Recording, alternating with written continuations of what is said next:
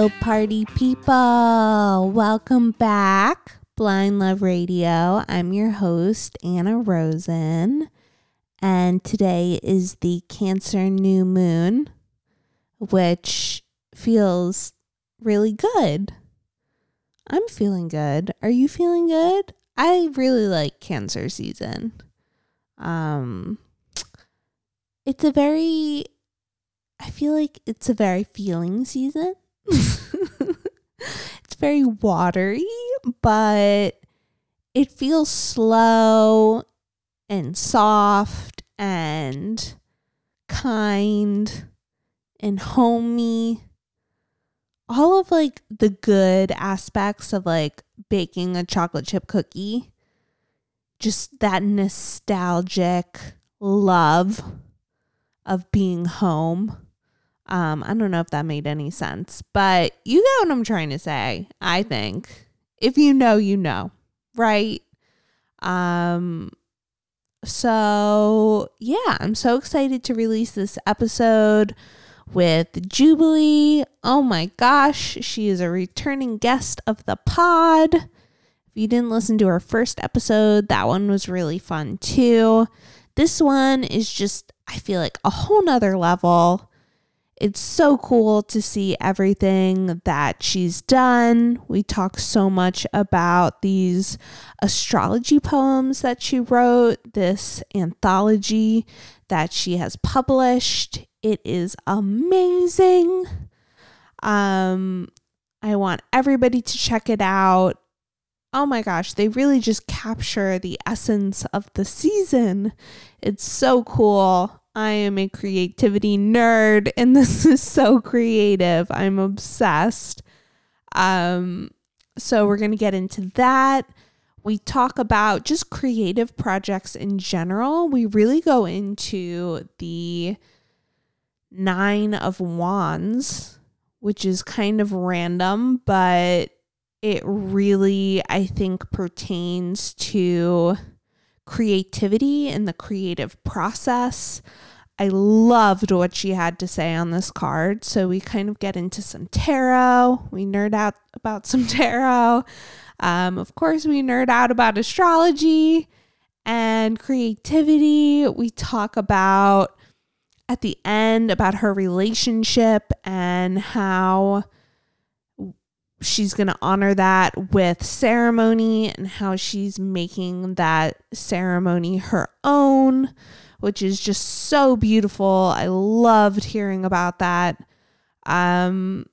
So there's just so many amazing facets to this conversation. So I will link where you can find more info about Jubilee, where you can find her offerings, where you can find her book. And I hope that you enjoy this episode. What's not to love? Really, I think about this episode a lot. Like, from the time that we did it till now, I feel like it pops into my mind. Especially when I'm going through like a hard or challenging, I don't know. I feel like creativity is everywhere. So even just like life event, when you're trying to like keep going and push through something, I just love what she had to say about the Nine of Wands. It's just so pertinent to everything. You guys are going to love it. She is just a creative genius. I will say, if you haven't checked out her pottery, I will link that also in the show notes. She's making me, I've commissioned her to make me a pregnancy mother mug and a little baby mug to match. So I'm obsessed. She made me this mug and she did this amazing lotus on it, which was very indicative of our last conversation, which you should go back and listen to. And it is definitely the most used mug in our house. I love it. I love everything about it. She somehow like infuses this beautiful energy into the piece. she's amazing. She's amazing. You guys are going to love it. You're going to love this combo. And I hope that you have an amazing Cancer New Moon day, or whenever you're listening to this. Apologies for the heavy breathing. Once again, the baby is really crowding my lungs. So have some grace with me. The podcast will be going on a mini hiatus as I give birth soon. Please send me good vibes for that whole situation. Seems slightly intimidating, the whole thing. But I figure if every single person in the world has been birthed and born, then I can do it too, right? But send me the good vibes anyway. I need them. But this is not goodbye forever. This is just see you later. And I can't wait until next time to get on the pod and connect with you guys again. But until then, enjoy this episode. Enjoy the archives. There's so many good episodes in the library.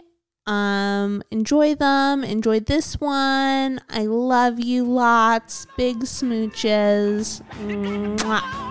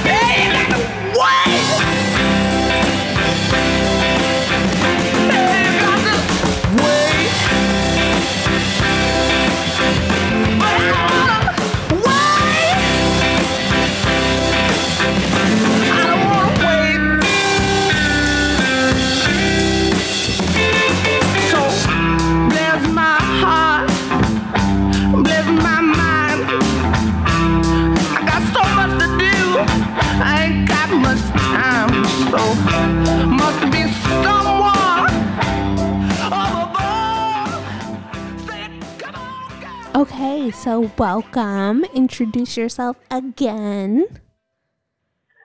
Hi, my name is Jubilee, and I am a mental health counselor / poet / potter / whatever interests me today.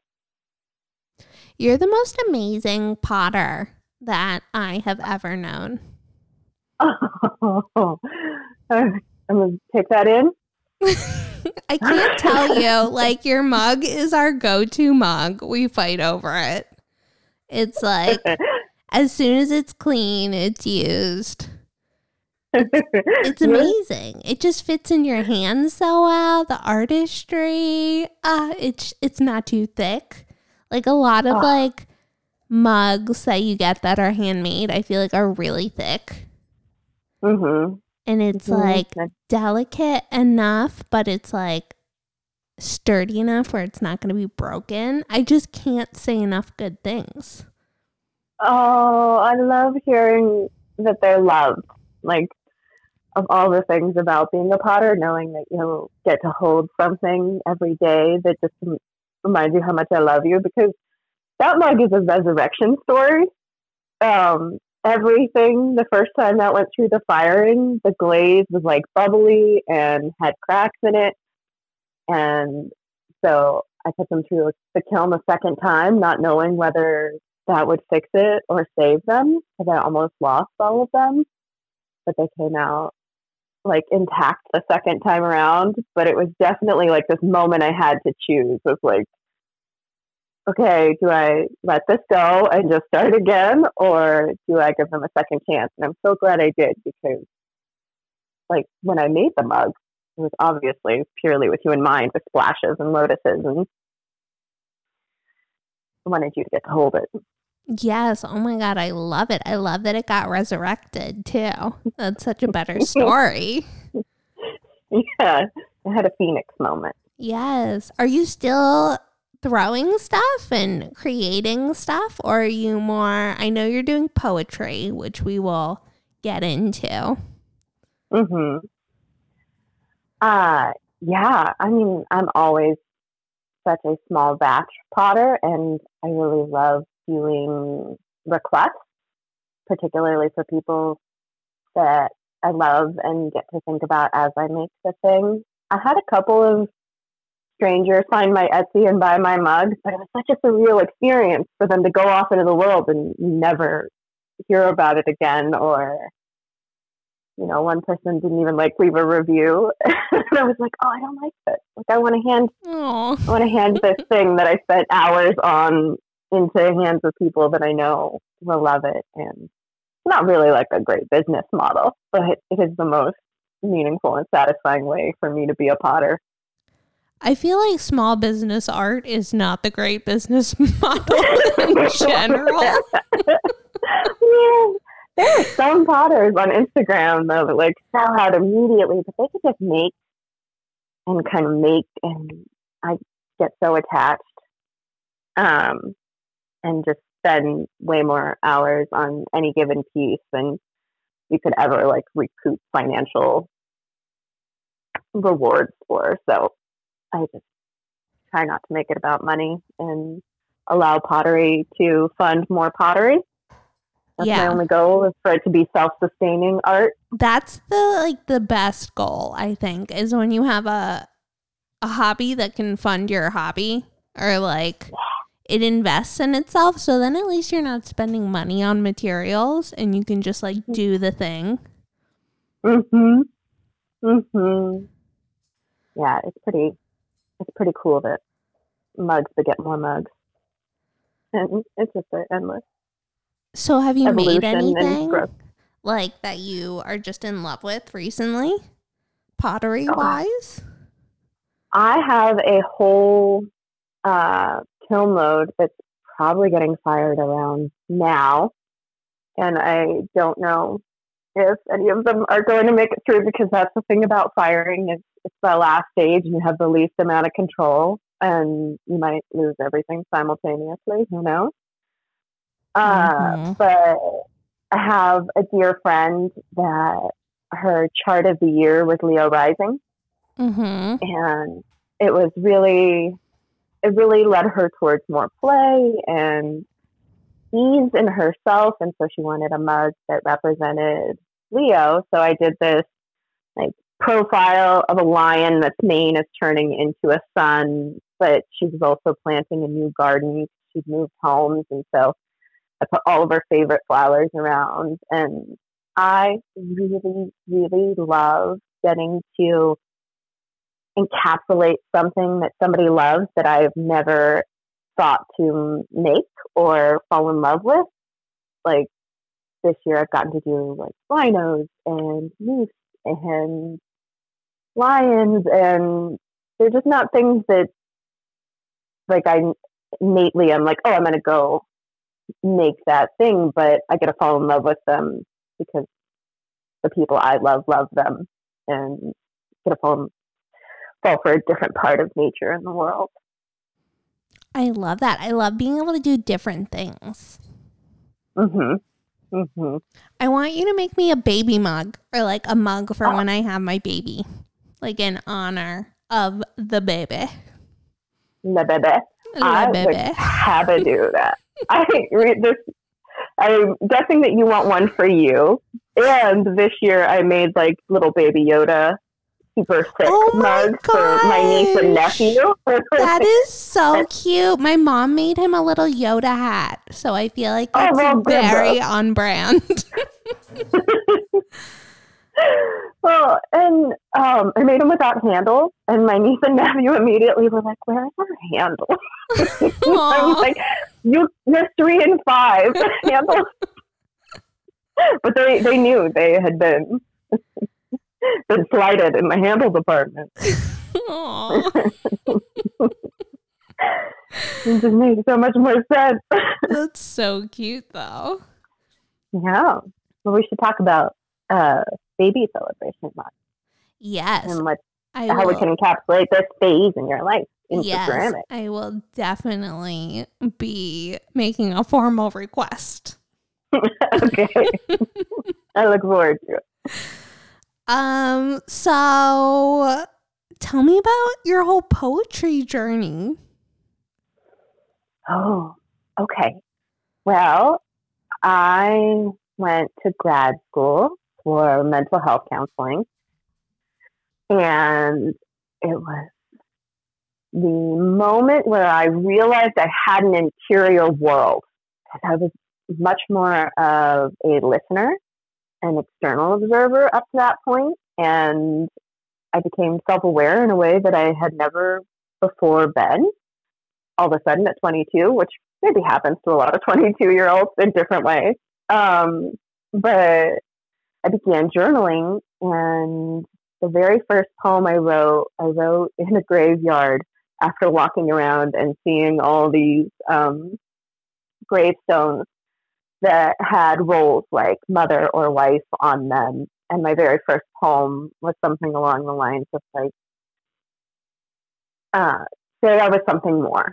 Say I was like a life lived fully and deeply, and not just my roles, but my whole self. And from then on, I filled journal after journal full of poems, and they lived there in secrecy for a very long time.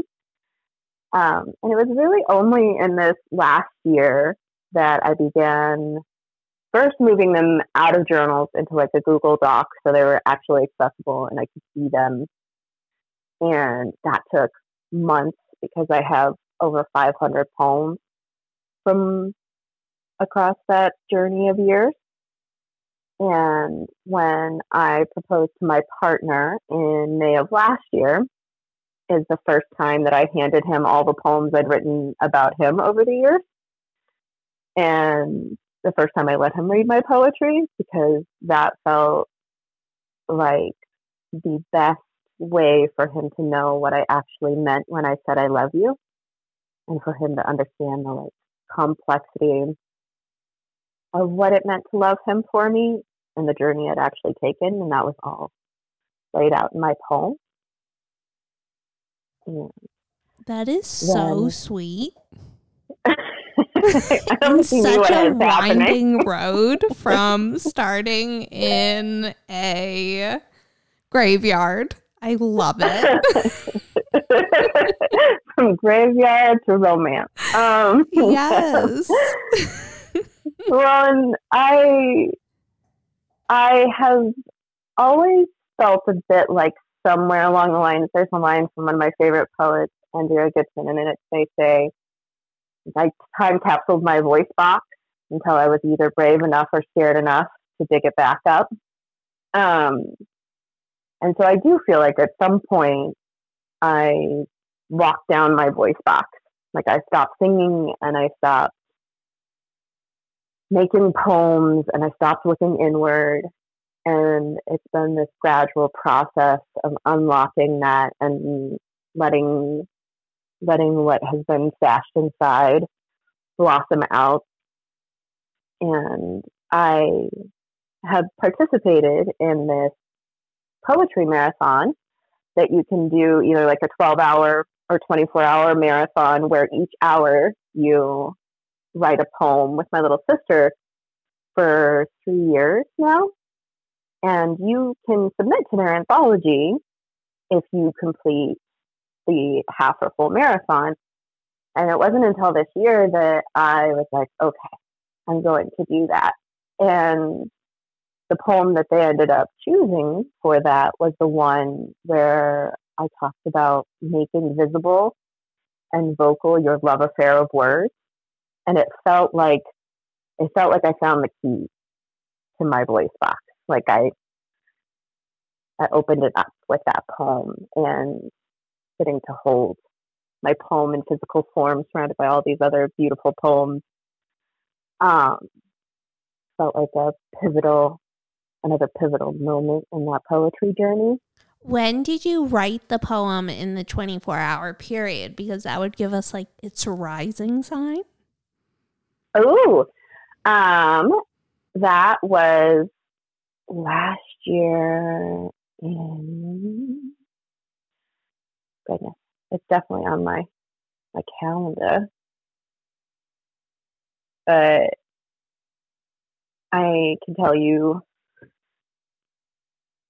Or just like what time of day?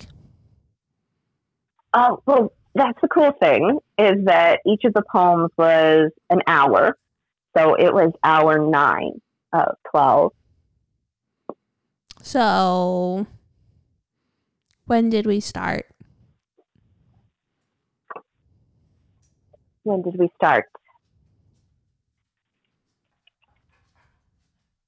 and I today? No, I mean, like, when did you start the 12-hour period? Yeah, that's what I'm trying to. Oh, okay. You're working on it. Sorry. I'm going to get you a calendar. We're going to Capricorn this. Go find the exact date. You're like, I'm working on it. Hold on.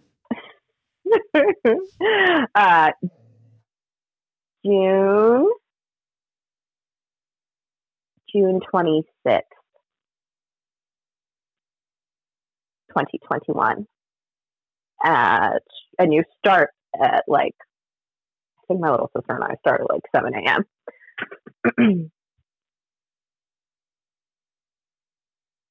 So it would have been like 4 p.m. you wrote it? Probably. Do you have the rising signs memorized? Not for this particular poem. Like I pulled up charts for my book because the day that I printed my book was actually my birthday, and it turns out that purely by coincidence, my book is a Capricorn sun, like I am, and a Libra rising, like I am, but was a Leo moon. Ooh, Leo moon. Yeah, and Leo's my midheaven, and you know, is something I'm always trying to figure out how to be visible in the world with my heart. Where's your North Node? It is in Pisces. I set the book free to the public when the sun was conjunct my North Node in Pisces. That's right. That's so cool. Yeah. Yeah. So definitely felt like, well, because Jupiter has also passed over my North Node in this time period too. And so there's been a lot of conjunctions with that just in the last couple of months. How has that all been for you? How is Pisces season? Well, you know, it's been a very interesting space after publishing the book because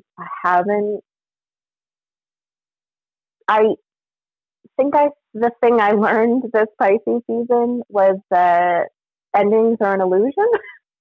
And like trying to mark where something began or where something ends isn't really a very Piscean energy, because I kept thinking, okay, once I print the book, it'll be the end and I'll move on to a different project. And it was like, no. Okay, when I release it, no. Okay, when I do these updates, because I forgot a layer in one of the collages in the first printing and I had to go back in and add it back in. And now, like, we're doing this podcast, and like, there's been this whole, like, oh, I thought that I would be done with this milestone, but really what it's meant is that it's initiated a new phase of ending the seed that was planted and sprouted, but it still needs watering and attention. And so Pisces felt like it taught me not to either prematurely seek endings or even to look for them as much as staying in cycle and knowing that my attention might shift in how I'm tending or what I'm doing. And now I'm in relationship to this book as it moves out into the world and the vulnerability of that forever. Like it's never really going to end now.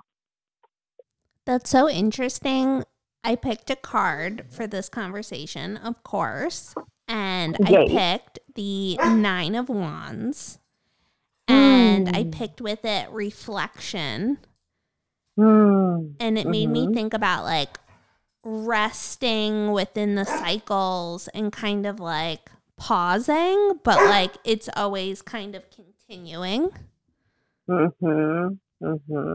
Do you feel like that's going on with other things besides just the book, or, like, any thoughts on the 9 of Wands? Yeah.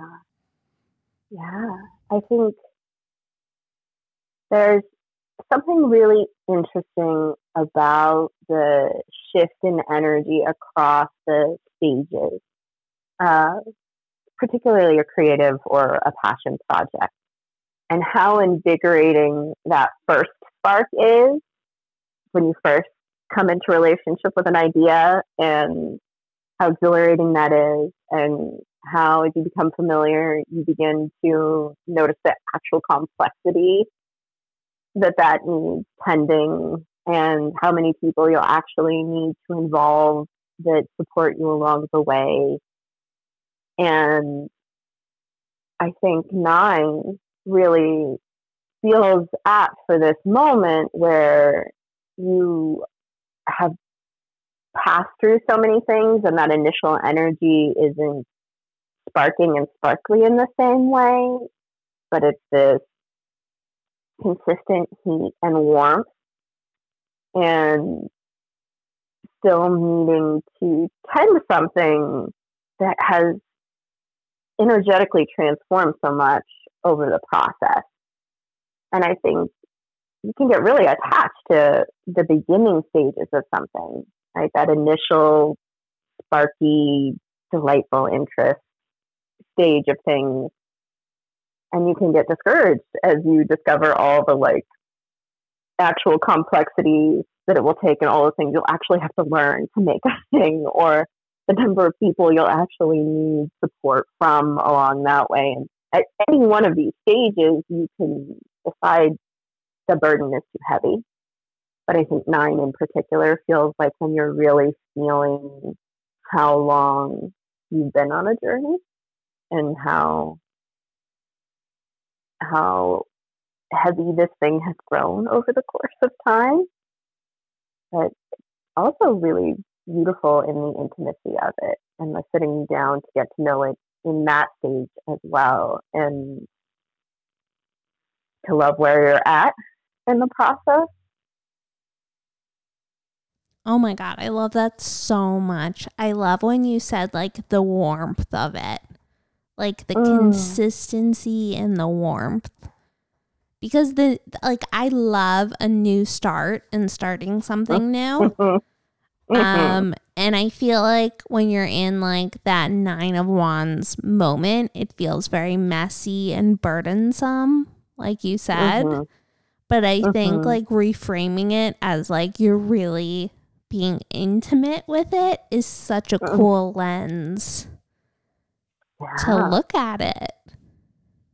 Yeah. Well, and I don't know if this feels true to where you're at in pregnancy, but I imagine that's part of the journey of being pregnant. Like, when it's, like, God, super new. It was very exciting. And it still is exciting, but, like, I feel like a lot of, just, like, not problems come up, but challenges around it. And you're just like, oh man, like, I came into it very naive too, as I do most things in my life, where I'm like, oh, like, it can't be that hard. Like, I don't know if it's the Capricorn in me or, like, the Pisces, where I'm just, like, wishful thinking, and I'm like, oh, it can't be that bad. And then I'm like, oh, I see why people say that it's so hard. Like, I'm in the end of my second trimester, and I'm like, I could see how this could get really uncomfortable by the third trimester. Like, because you just look at pregnant people, and you're like, oh my God, it looks so fun to, like, have a big belly and it's so cute and I can't wait to get to that part. And then I'm like, oh, like that's cumbersome. Yeah. It's very interesting. I wonder how almost essential for creativity it is for you to not focus on the Nine of Wands energy in the like Ace of Wands space. Because if you were just always focusing on like, oh, at some point it's gonna feel real cumbersome and heavy. Never mind. So, you know, I think that's why tarot starts with the Fool. You know, it's really interesting because I keep getting the Ace of Wands reversed. Like, it comes up a lot. Like, maybe, like, every couple weeks I'll get it, like, a couple times. And I got it yesterday. And that makes me think of, like, I didn't really, like, get it. I was like, I never really get it. Like, sometimes I think it's saying, like, send my energy downwards. Like, I'm, like, overthinking too much, and I need to be, like, a little bit more grounded in my energetic pursuits, perhaps. But I love the idea of, like, re-sparking something, like, finding the reason why you started something. Like, when you're in that Nine of Wands energy and you can, like, come back to the original reason. Because I think that's, like, what really takes you, can carry you through. Well, and that ties into the reflection theme.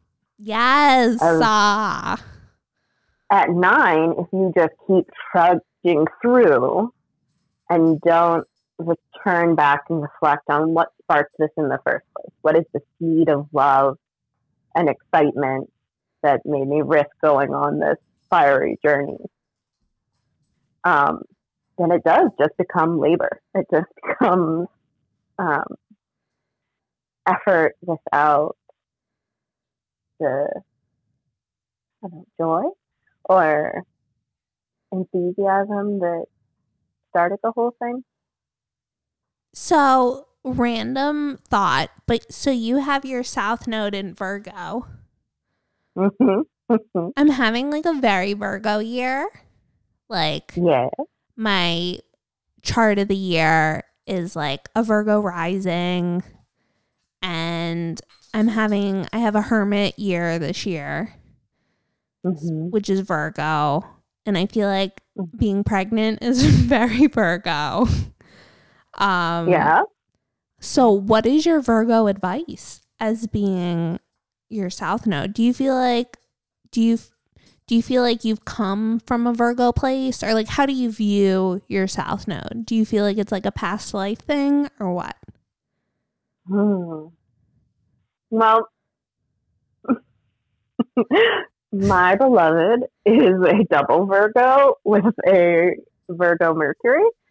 So I feel like in some ways I have outsourced my Virgo. I'm like, okay, I've done this, so you get to be the Virgo for both of us.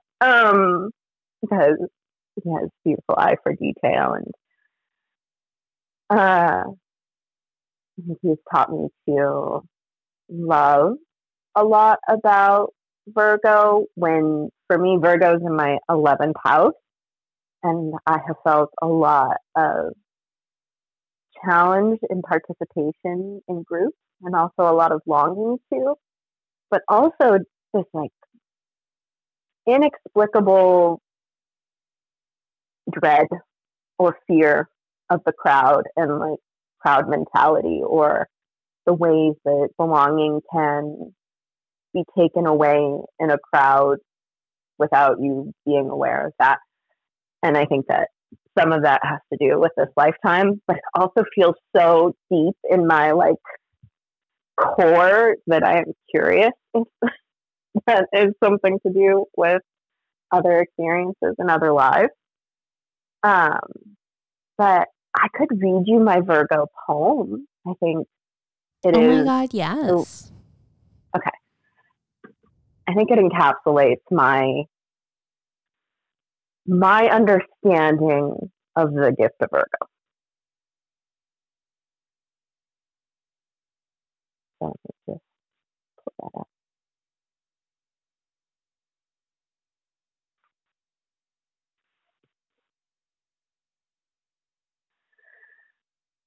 Virgo is greeted by the earth dressed lushly green, crowned golden rice.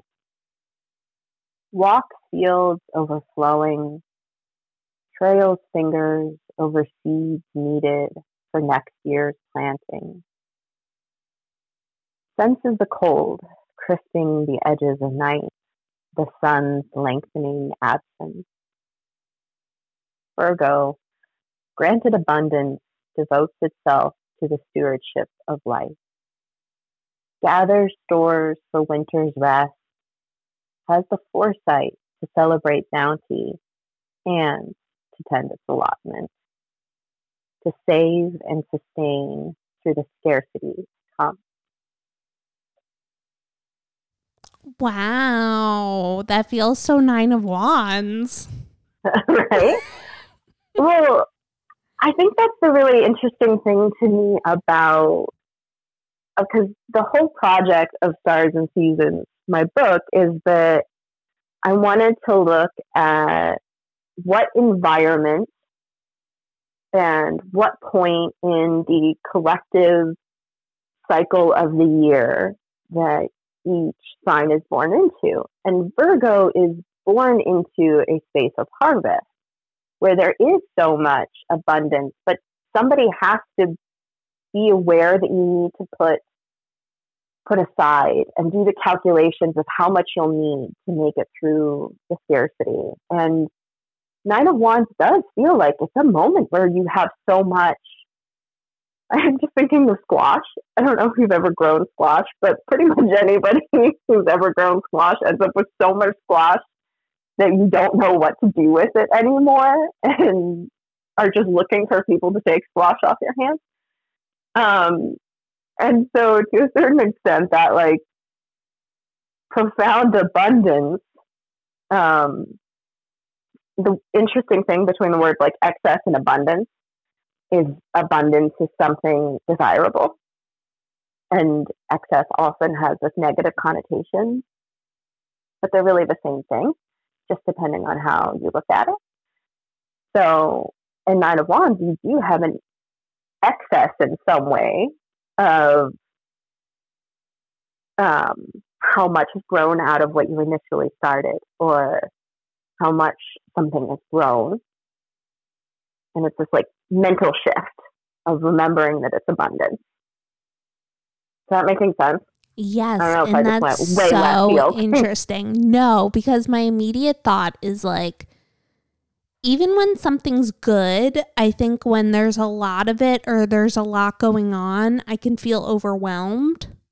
Mm-hmm, mm-hmm. But that idea of like distincting between excess and abundance and how they're like the same thing is so interesting.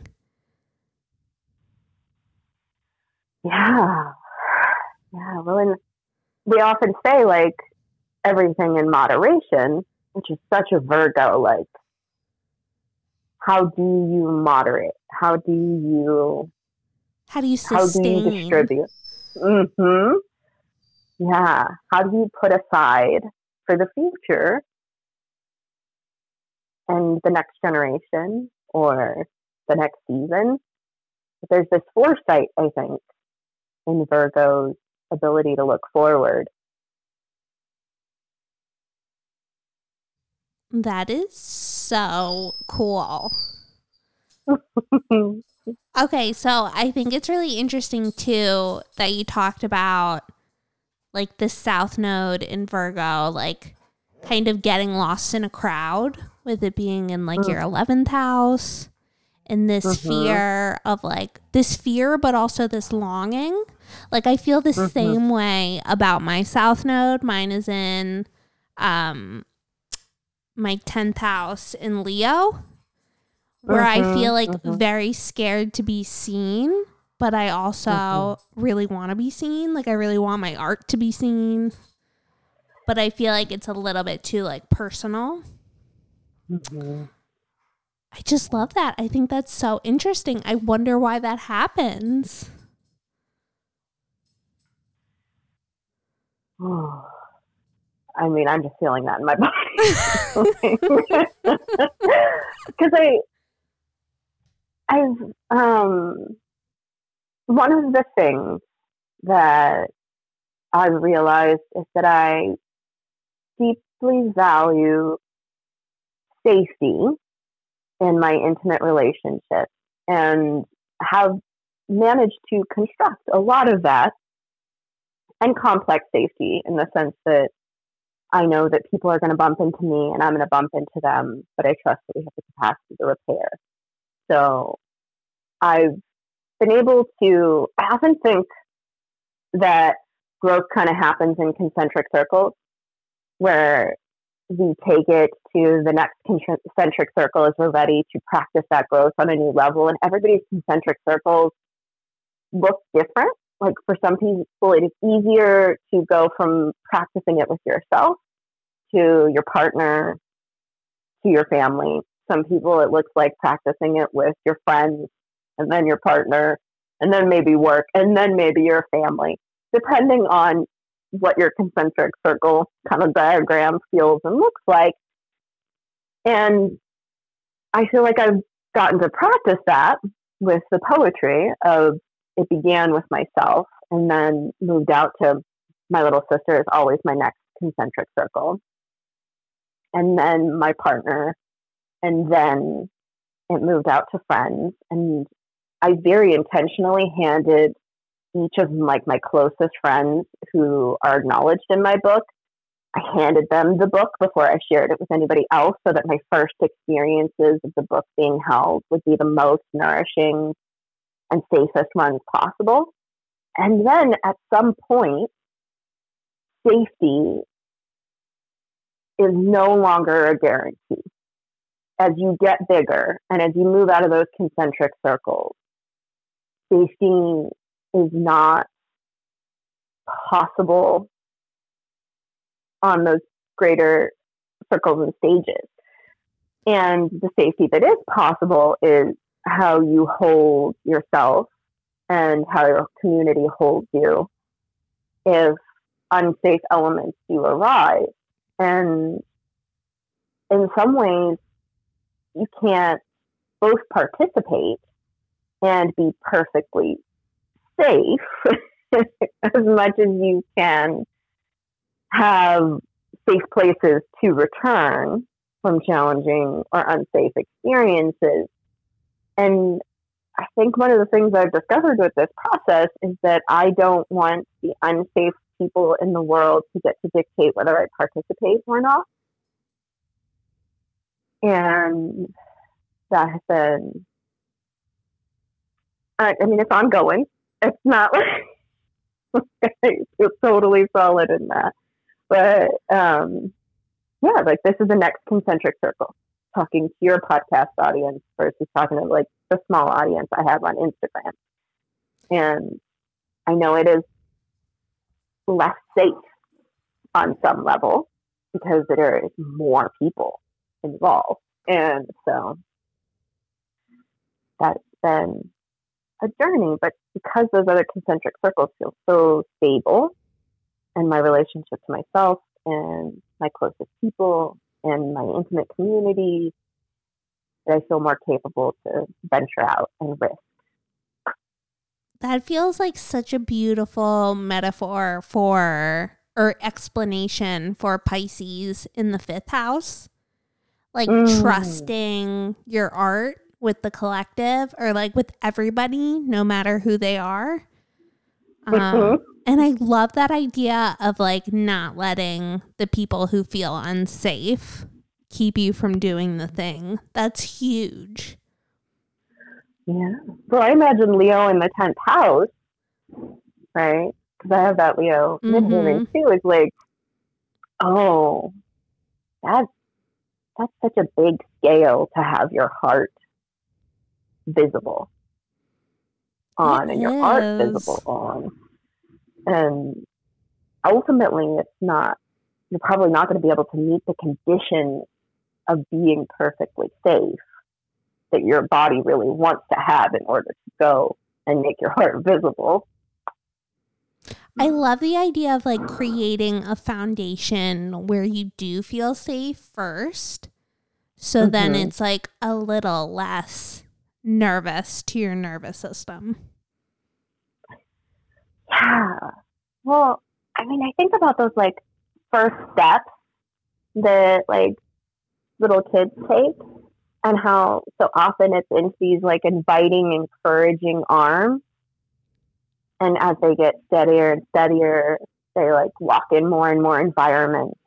And as you develop the skill, and I don't know if we give ourselves that as adults a lot of the time, like those steady, loving, encouraging arms to take first steps into, or don't know to ask for them.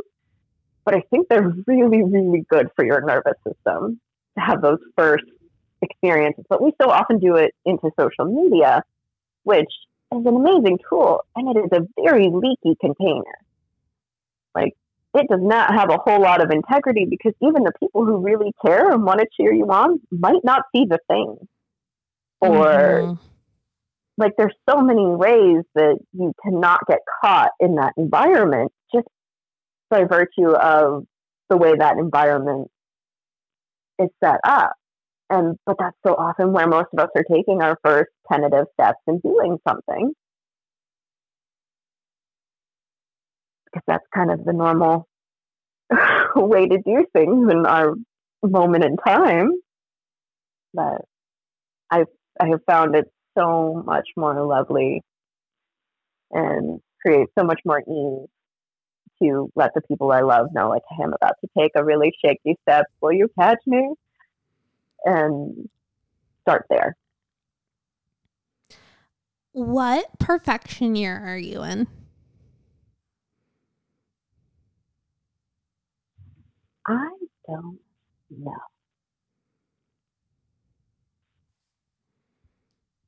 How old are you? I'm 33. So I think you'd be in a 10th house perfection year, because I'm 32 and I'm in a 9th house. And I think it goes by age. Will you tell me a little bit about a perfection year? I don't know that I heard this. Okay, so perfection years are basically like you see a chart, right? And it starts like your first house is your first year. So you're like perfecting whatever's in that sign or whatever's in that house. So right now I'm in like a 9th house perfection year, which is Cancer. So it's like becoming a mother, like very literal. Look at you doing the thing. Look at me doing the thing. Last year was an 8th house perfection year in Gemini. So it was a lot of therapy. A lot of like talking about my feelings and my fears.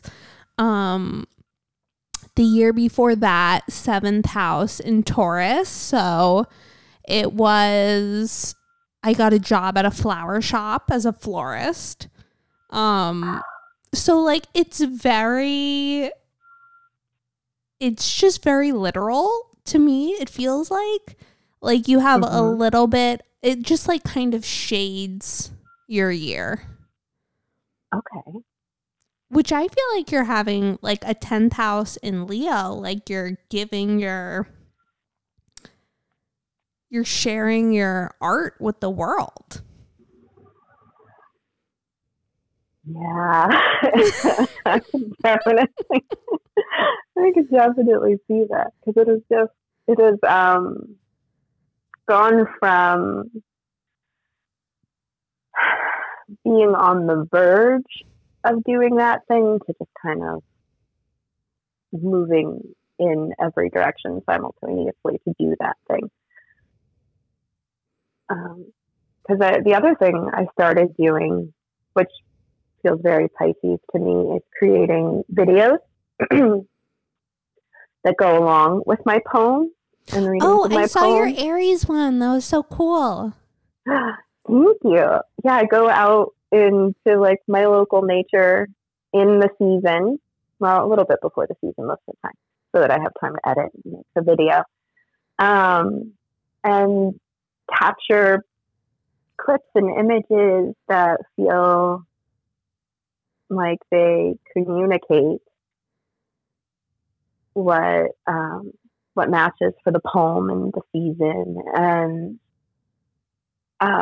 it's a totally new art form that I just started doing and sharing immediately, and it often feels less tender in some ways, but tender in other ones.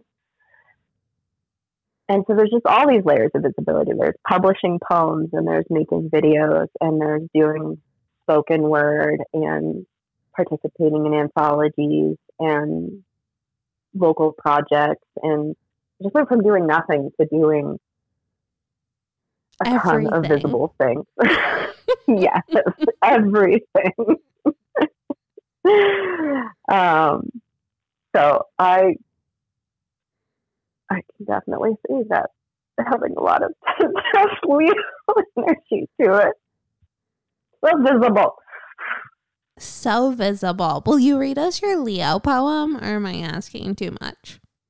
No, not at all. I'd happily read you the Leo poem.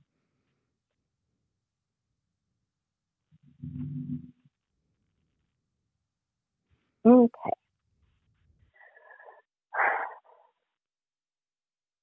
Leo rises with the sun. Landscape illumines a world etched in light.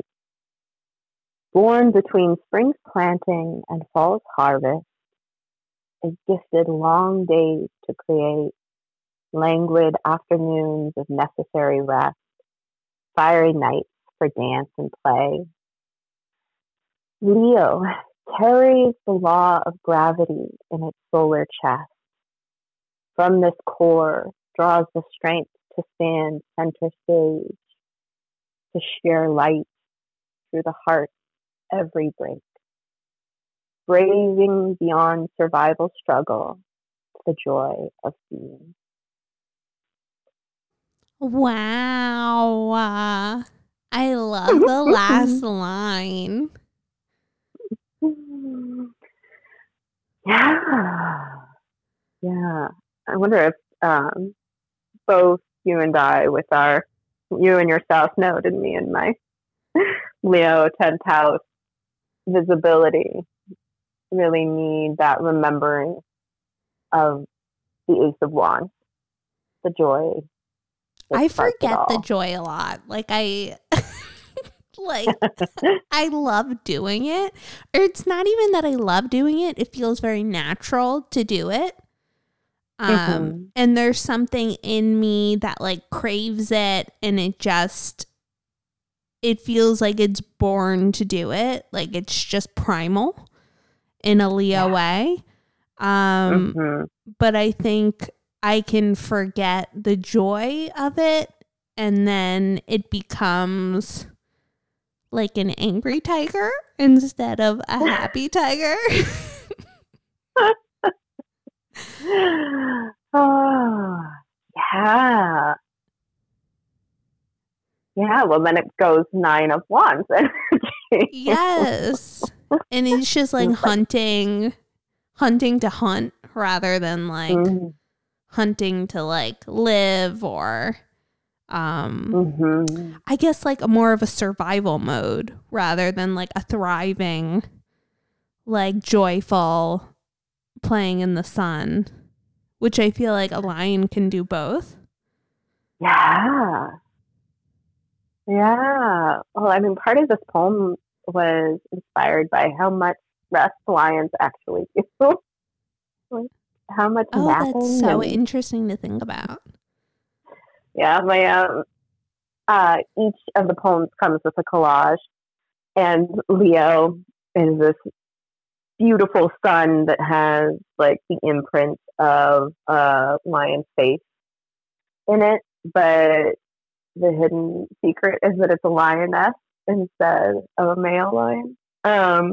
Love. Because They are so fierce, and I'm always intrigued by why we default. But yeah, if you actually watch their behavior, big cats, like if you give a big cat a box, they do what other cats do, except that they just end up smushing and sitting on top of the box. It's one of my favorite things to watch, is big cats with boxes. They That's just end so up funny. On top of them at the end, like triumphant. I love that. How do you feel about your fourth house? Oh, I know I'm like very random. No, that's okay. I can keep up. Fourth house is Aquarius for me. So it's very, my mother's a Capricorn and my father's an Aquarius. And my IC is like 0 degree Aquarius. So my roots are literally right between my parents' signs. Oh my God, that's so interesting. Yeah. And Aquarius is where my Mercury is, and it is retrograde. And so it has always felt like part of... How do you feel during Mercury retrogrades? Because I have a retrograde Mercury too. I feel like way more easeful most of the time. Like sometimes technology does the thing that everybody notices during Mercury retrograde, but it's almost like everybody's moving at my pace, or I don't know. I find Mercury retrograde often much more useful, because the rest of the time I'm not quite sure how I'm not communicating clearly. That's so funny. Yeah, what about you? I wish I felt better. I feel like I don't. I feel like it's really hard. I think it depends like which sign Mercury is in collectively. Mm-hmm. But I think since I have Mercury in my third house in Capricorn with like my big stellium of like 5 planets, and I have so many like anxious planets in there with like Uranus and Neptune and my sun and Saturn. And I feel like it just gets like a little too messy. And I'm like, I'm falling apart. Well, yeah, in some way, because I have a very similar stellium in the third house, and I know we do different sign systems, but instead of Mercury being there, I have Venus, because I have. Yeah, and my son there as well. And so my Mercury got to be like in its own space. It gets the fourth house all to itself. And it has That's a little so bit more spaciousness. Mine is the opposite. Is your Venus in fourth house? Where it's like all alone. That's delightful. Well, and with my north node, but... You know, it's not. I wonder if that's a piece of it, though. Is like you have so much. For me, having that much in third house feels like I have this mental image of this like game of telephone that's happening if they're all sitting on like a park bench together. And oh yeah, mostly I feel like all the outer planets plus Venus are just like sitting there, trying to decide what my son should do, because my son's degrees-wise farther away from the rest of them. So I just feel like they're yelling like mixed messages at my son while it like tries to go play in the playground. And like one of them's like, "Go climb the jungle gym. No, go do this thing." Like, and my poor little son's like, "Oh, where you first? Want to do it all? So I could imagine having Mercury there trying to facilitate that conversation and make it easier in some ways and harder in others. How was Venus in Capricorn this past, 2 months for you? I mean, I know it's been in Aquarius for the past month, but there was a good chunk of time where it was all retrograde and moving through Capricorn, and it probably hit everything for you. Yeah. Well, Pluto has been moving conjunct my sun at the same time. Oh. So it is kind of hard for me to tease between those two of tease out what's going on. Right. And yeah, Venus and Neptune are conjunct at 11 degrees in Capricorn for me. So I think Venus retrograded and was conjunct there for a bit. But Pluto moving into conjunction with my sun feels very similarly of just a lot of relational pieces and figuring out what containers, I was talking about social media as a container and how I very intentionally created those other containers for my books to be held in before moving out in those concentric circles. Felt very connected to being intentional in relationship to my voice and who I wanted to be in relationship with my voice and be held before moving further out. And that process all happened in, I'm pretty sure, Venus retrograde. So I think I thought a lot about containers. I think about about containers in general because I'm a potter and make containers. And I'm a therapist, so I hold a therapeutic container. And so I always get curious about if I feel uncomfortable in a container, trying to notice which of my conditions for well-being aren't possible in that container or aren't available or aren't there already. And are there ways that I can bring that into this container?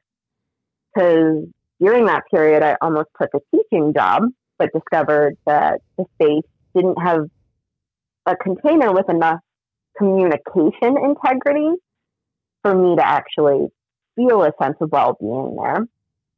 There's a lot of indirect communication or unclear expectations or right from the beginning. And I was like, oh no, I will not thrive in a container that does not have direct communication.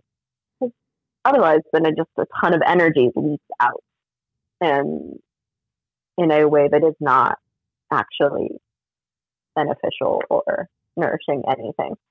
So I think that was what Venus retrograde really brought into my awareness was what kind of container I thrive in. A plant that is me. What kind of container do I need? Wow, that is so cool to think about. You're such a good thinker. My Gemini moon appreciates that. What about you? How was Venus retrograde in your world? How was it?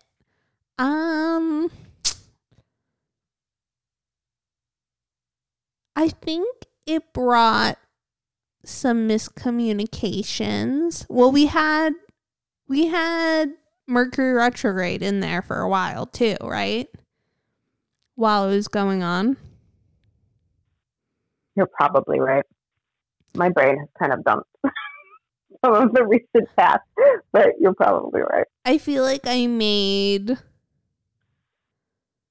quick judgments about things that ended up not being, they ended up just being quick judgments. Mm-hmm. And it made me think about how I could be more caring. Mm-hmm. And how I should not make up made me like jump to conclusions or take on other people's anxieties as my own. Like thinking about it as like a container, because it's Capricorn, like creating boundaries around my own feelings and not taking on other people's feelings. Where then I like, because it's very like the game of telephone, because it's like you're already taking something that's like skewed because it's an anxiety, and then taking it on as your own, it's like it magnifies it. I think especially with me having like Neptune conjunct my sun, like I'll just make up shit and then it drains my energy, where I need to like stop doing that. Yeah. But it's so hard. That's why I need direct communication. Yes. Yeah, your brain tries to make sense of millions of bits of data constantly. And we read so many nonverbals and filter them through what patterns we've seen in the past.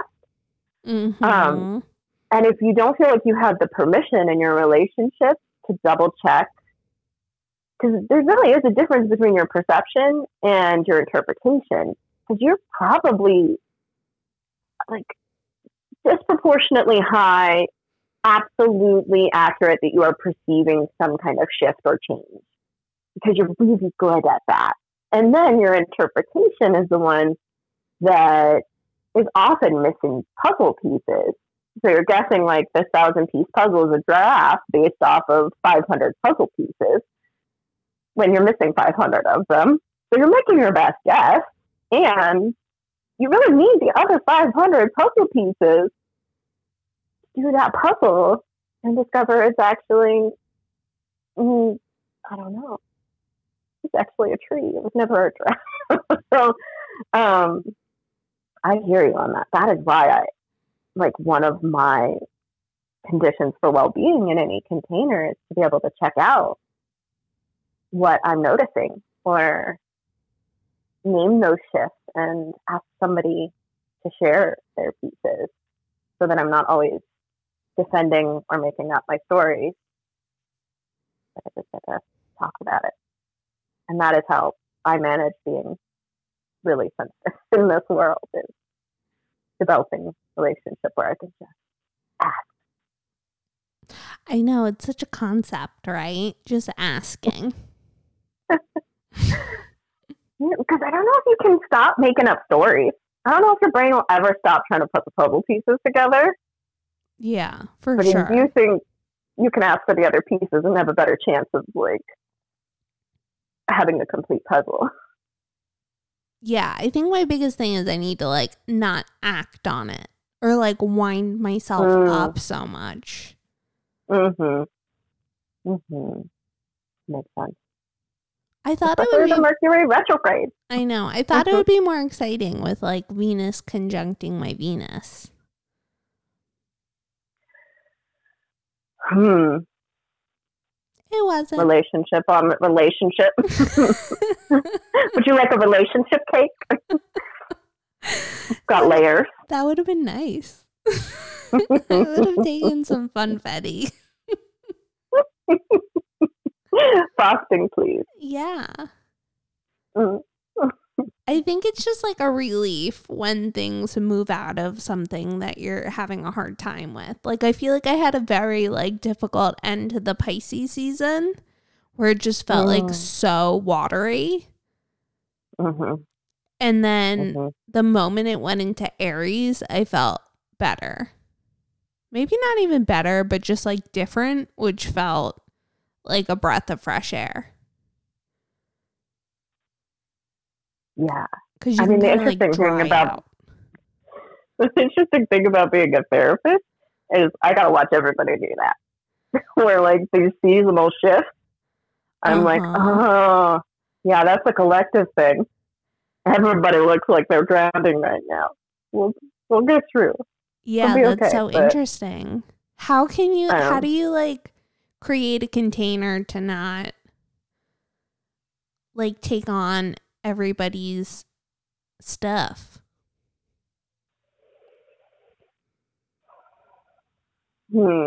I think the thing that is most soothing for my nervous system is the core belief that every experience has the potential to be meaningful. And it's borrowed partially from Viktor Frankl's work in logotherapy, which he survived the Holocaust. He's Jewish, and he survived the Holocaust in the concentration camps and lost so much. And he developed this theory while he was in the camps that the one thing, like, we can't control what happens to us, and everything else can be taken away except our capacity to make meaning of it.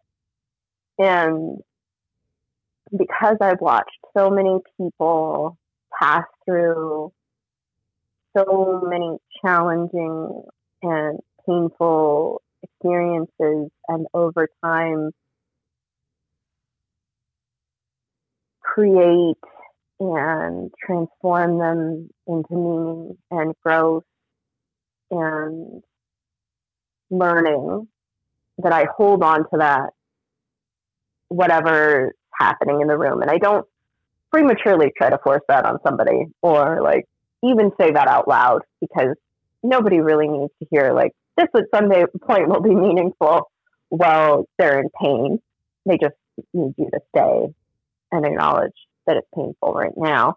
But in my own head and my own body, I remind myself over and over again, like, this too will be meaningful. Otherwise, when something is meaningless and painful, you feel despair. Because something feels both awful and like it has no value and should just not be happening, is when I think we take on and are trying to solve for somebody a situation or make a situation stop or try. Like, I think that's when I get absorbed. Which one I absorb is when I'm in that place trying to solve or make something stop happening because I perceive it as meaningless or just something that shouldn't be happening. But if I believe that it's meaningful and I trust that that person has the capacity and the magic to, at some point, like compost that experience and turn it into the nutrients and meaning.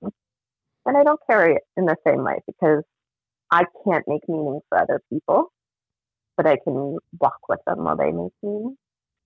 And I'm not a solving or a getting rid of or getting over person or counselor.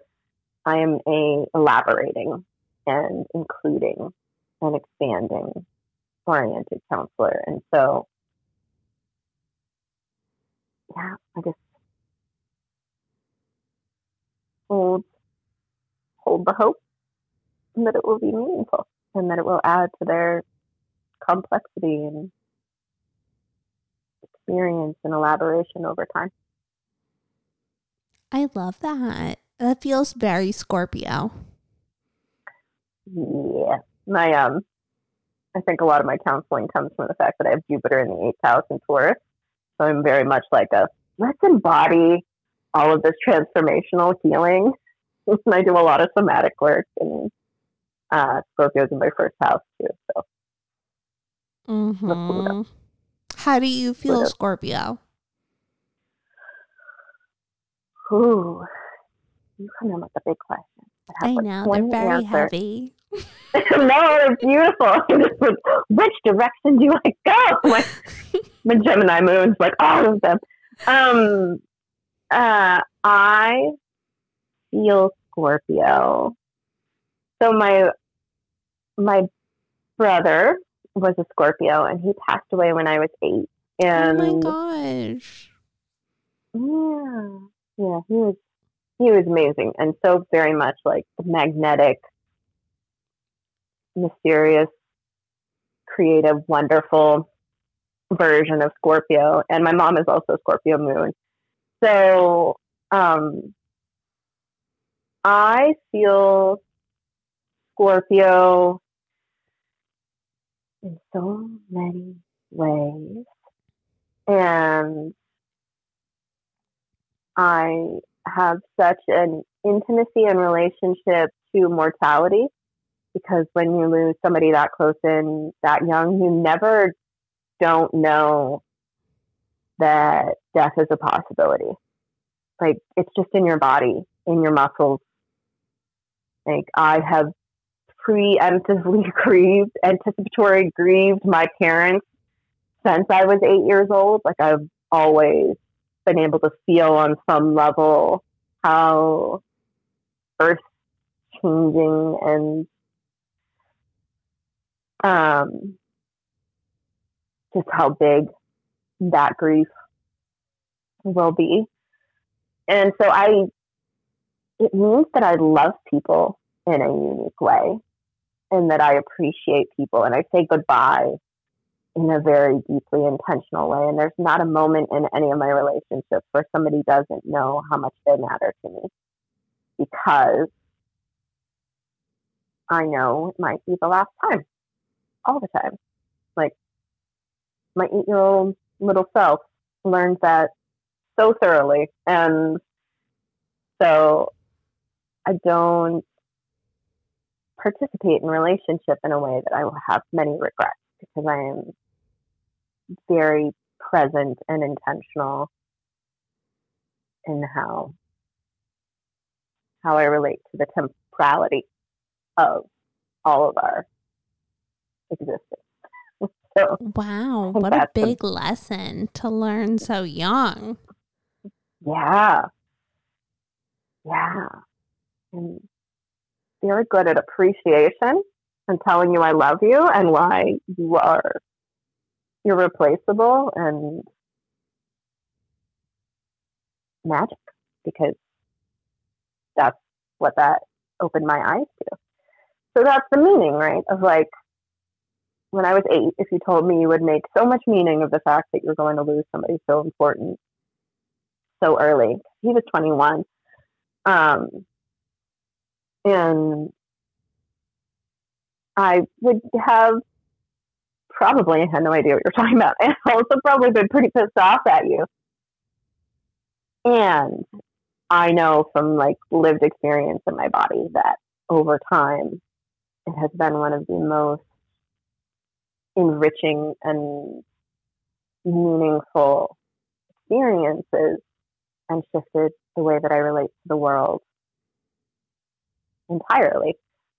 So I think it's probably a big part of what informs my ability to stay in grief without absorbing it or feeling like it's meaningless. Wow. Okay, on to lighter subjects.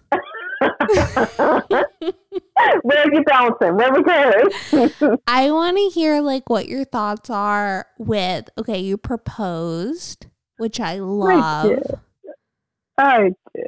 Can you tell us how you proposed, number one? And number two, are you thinking about, like, when you're going to have the wedding? Because, like, I think it's so interesting. I wasn't really that into astrology when we planned our date. And I think it's so interesting that we ended up having it when the sun was in my 7th house, which just felt like very perfect. Oh, goodness. Okay. Well, it took me a long, like, one of my core identities as a like college age me was that I hated the institution of marriage and I was not going to participate in it. And it wasn't until a couple of years ago that I like started hearing this much quieter part of me that was like, I want to celebrate my love. And I've been with my partner at that point. Yeah. And I've been with my partner at that point for 3 years. And he is amazing in that he was like, okay, I am not going to spring this question on you. And I will be totally okay if we never get married because I'm so happy just in our love and our story. And if you ever change your mind, I'm here. And I was like, okay, so there was zero pressure on his part or expectations. And I think in a lot of ways, he just accepted the fact that it was probably never going to happen because I was very vocally like, no marriage.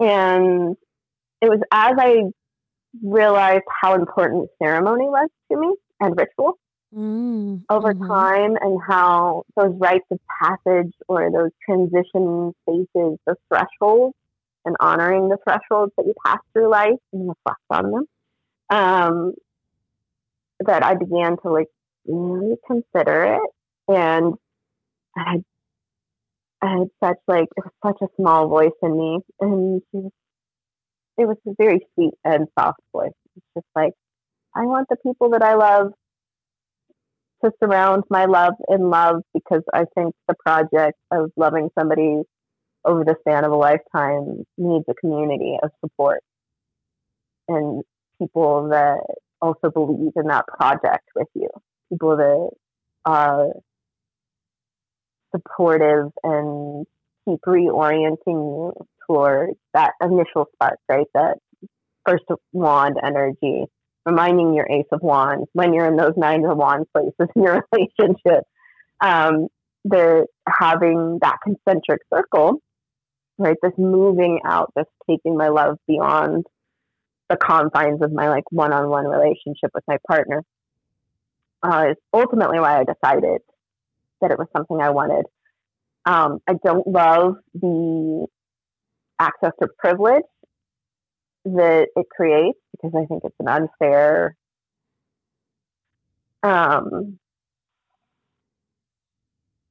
barrier to a lot of different benefits. Like you get insurance benefits and tax benefits and social benefits from labeling your relationship in this way that society approves of, which makes my rebellious Aries in Mars and Aries ass like, no, sorry. But what we've decided is that with those benefits, we're just going to do our best to disperse that privilege. Like if we get insurance benefits, note like how, what resources we're getting back from that and redistribute. And rather than not accessing that privilege, is using that access to privilege as a way to like spread what is available out further into the world. And so that's one of the ways I've wrapped my rebellious head around the institution of marriage. But so I went through and I picked all the poems that I had written about him over the years, and on our anniversary, which is in Gemini season, and both of us are Gemini moons, I proposed to him on this rock in the middle of a creek that we've been going to for years while he reads me Wind in the Willows out loud. He's an amazing narrator. And he thought that's what we were going to do. And instead I handed him the book of poems and I was like, read this instead. And he read out loud every one of my poems in the like tone that I actually felt like I wrote it in, like the pace and the energy. And he had, I think, very little idea that I was proposing to him. But what I ended up proposing rather than marriage was like, I would like to propose that we have the conversation about what it means to get married and what is, like, I wanted to propose the ongoing conversation so that it wasn't this so like Gemini. Just, right.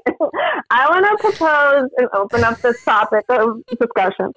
So that felt more honest to me. And one of the reasons that I knew that I could step into this space with him was that he came up with alternative vows, which weren't that I promise never to change or I promise to like love you in exactly the same way.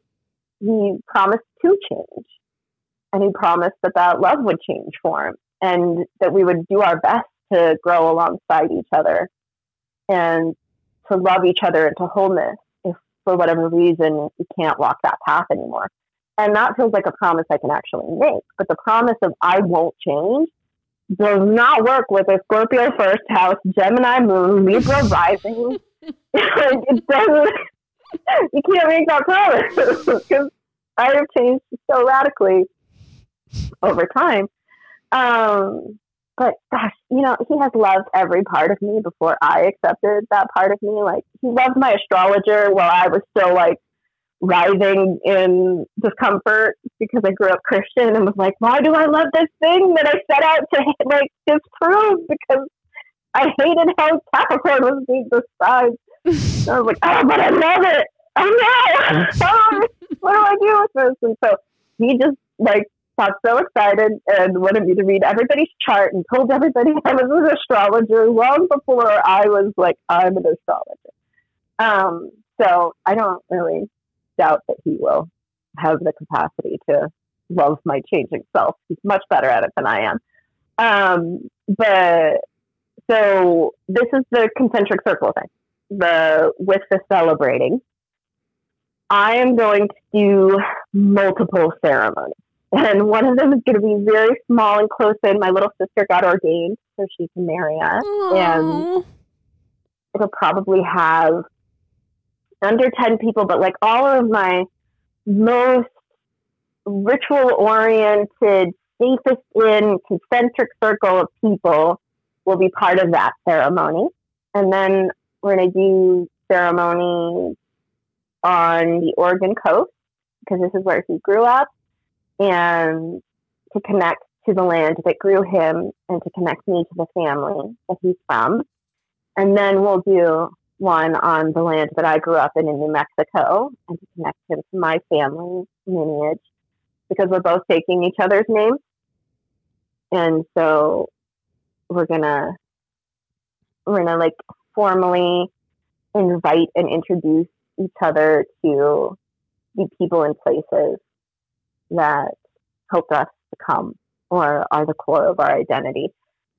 And then we're going to have like a potluck dance party that I'm not planning at all, other than you get to come and you get to bring food, and we're going to dance a lot with whoever wants to come then. Because then by that point, all of the like tendermost pieces will have been held in these containers with lots of integrity.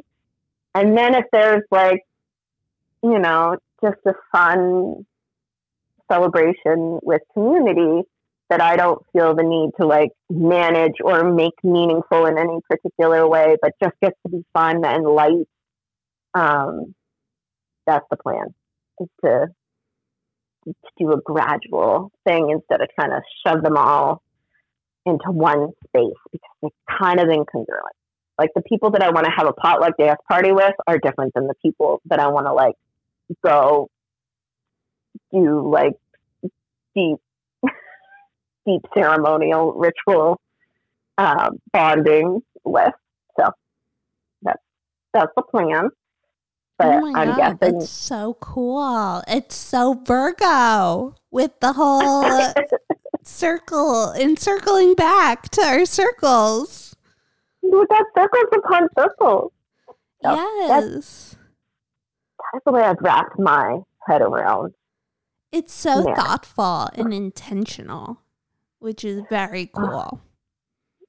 I don't think I could have taken this step without a lot of intentionality, because I was very resistant to it. Like, if you had talked to me 5 years ago it would have been a zero possibility chance, which is why I can't promise not to change. Because every time I tell myself something will never happen, it absolutely happens. Yeah, I feel that. I have Pluto on my ascendant, and my husband is like, I've been married to like 6 different people within the past 5 years, which is just very true. I feel that in my bones, in my Capricorn bones. Like, I just can't help it. Like, one person dies off and then another one is there with no warning. With a whole new medium. Yes, for sure. Mm-hmm. Oh my God, what a beautiful story. Oh, thank you for holding it so beautifully. So, do you know, have you ever, like, did you plan the dates yet? Not yet. You know, we're not in any kind of hurry. We dated for 5 years before I proposed, and it will be a year that we've been engaged on May 25th. I feel like a lot of Virgo energy for a ceremony. Oh, yeah. Well, he's got so much Virgo. I can't even tell you how much he's taught me about Virgo. Virgos are so dependable. It like hurts my soul a little bit because I just wish I had more of it. You've got so much of the fish of the Capricorn. You've got like Pisces, Capricorn. You're like, I'm mostly mermaid, actually. It's just so different. You know what I mean? Like, Virgos are just so grounded and, like, logical at the same time and unemotional, it feels like. Oh. Like, cool, calm, and collected. Sometimes. I mean, externally, he's got a Gemini moon, so... I'm thinking of my sister, who's like, okay, she's a Capricorn sun, but a Virgo moon and a Virgo rising. Mm-hmm. And she just feels like the most Virgo human I know. Mm-hmm. Mm-hmm. And just like, so Virgo, which is redundant, I know, but... Like, I love them. Well, she sounds like so much earth. So much earth. I think the rest of the chart matters so much. That's because very true. Because my partner has so much air and fire and even some really strong water placements. So it's not all there is to them. No, I think people at work probably experience Virgo a lot. Mm-hmm.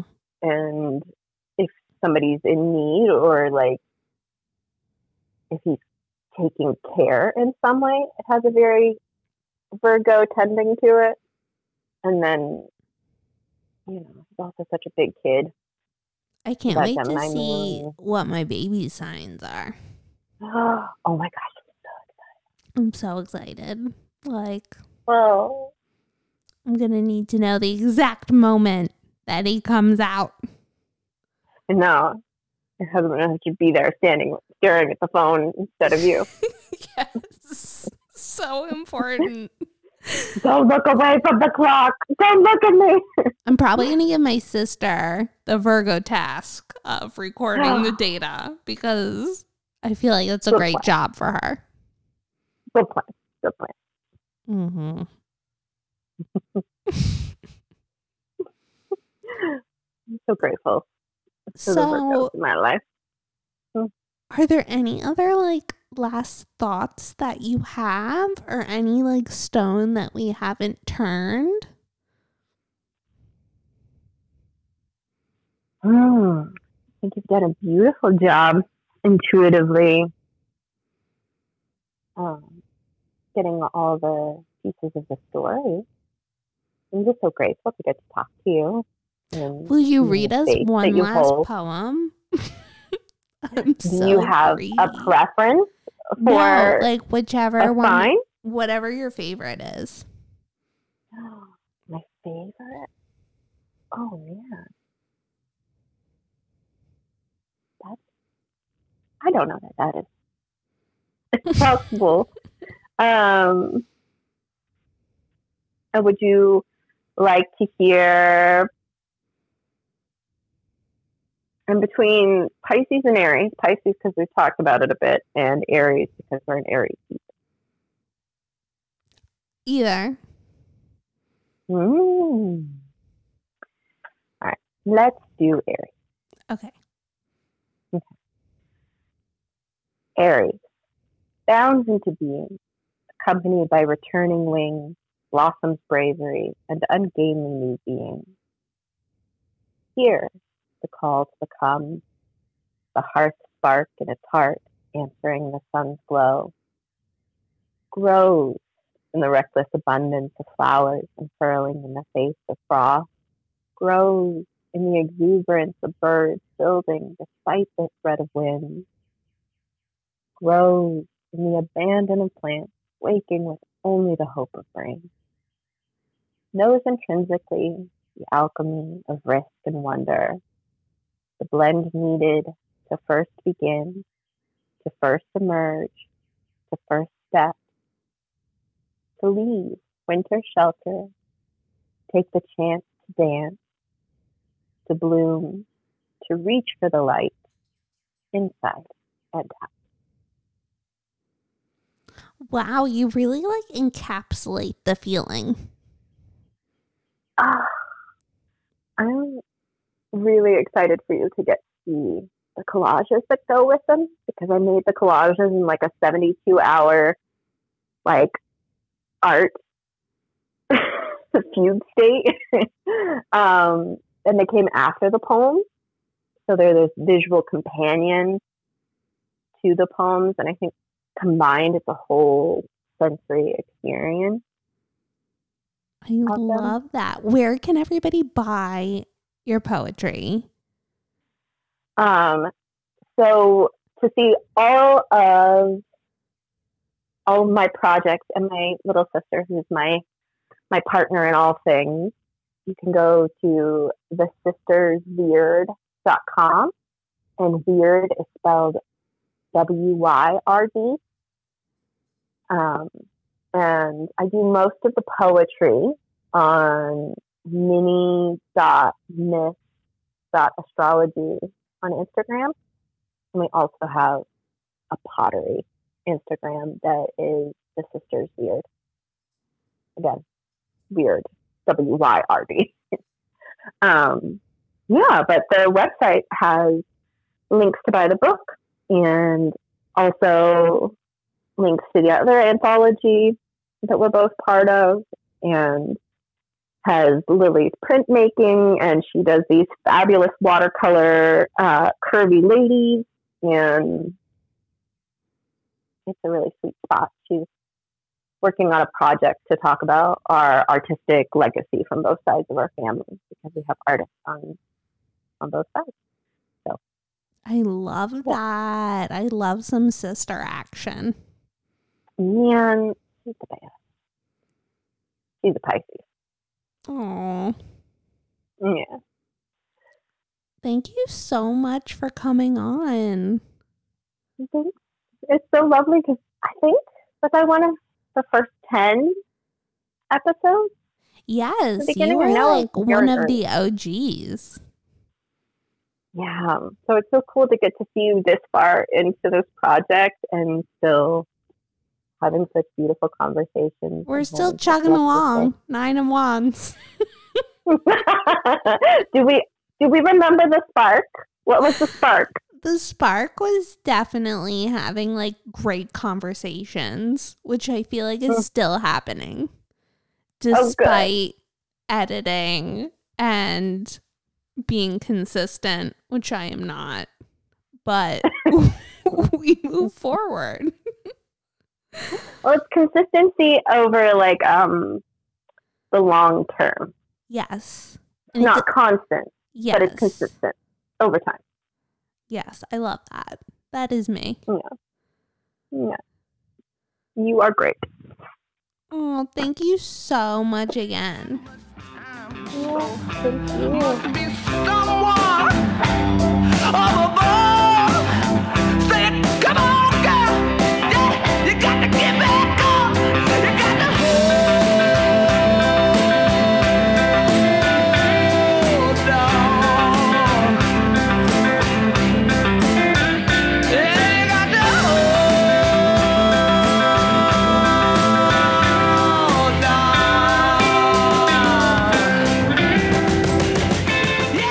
Shout out to the Alabama Shakes for today's theme song, Hold On. Love it. Love Jubilee. Loved this episode. I know you guys did too. Rate and review. If you have a minute, give it 5 stars. Give us a lovely review so other people can find the podcast. And until next time, I'm going to miss you guys while I'm having this bebe. But I'll be back, and I can't wait to talk to you again. And big love to you guys. Big smooches. Mwah. You got to hold on. You got to hold on.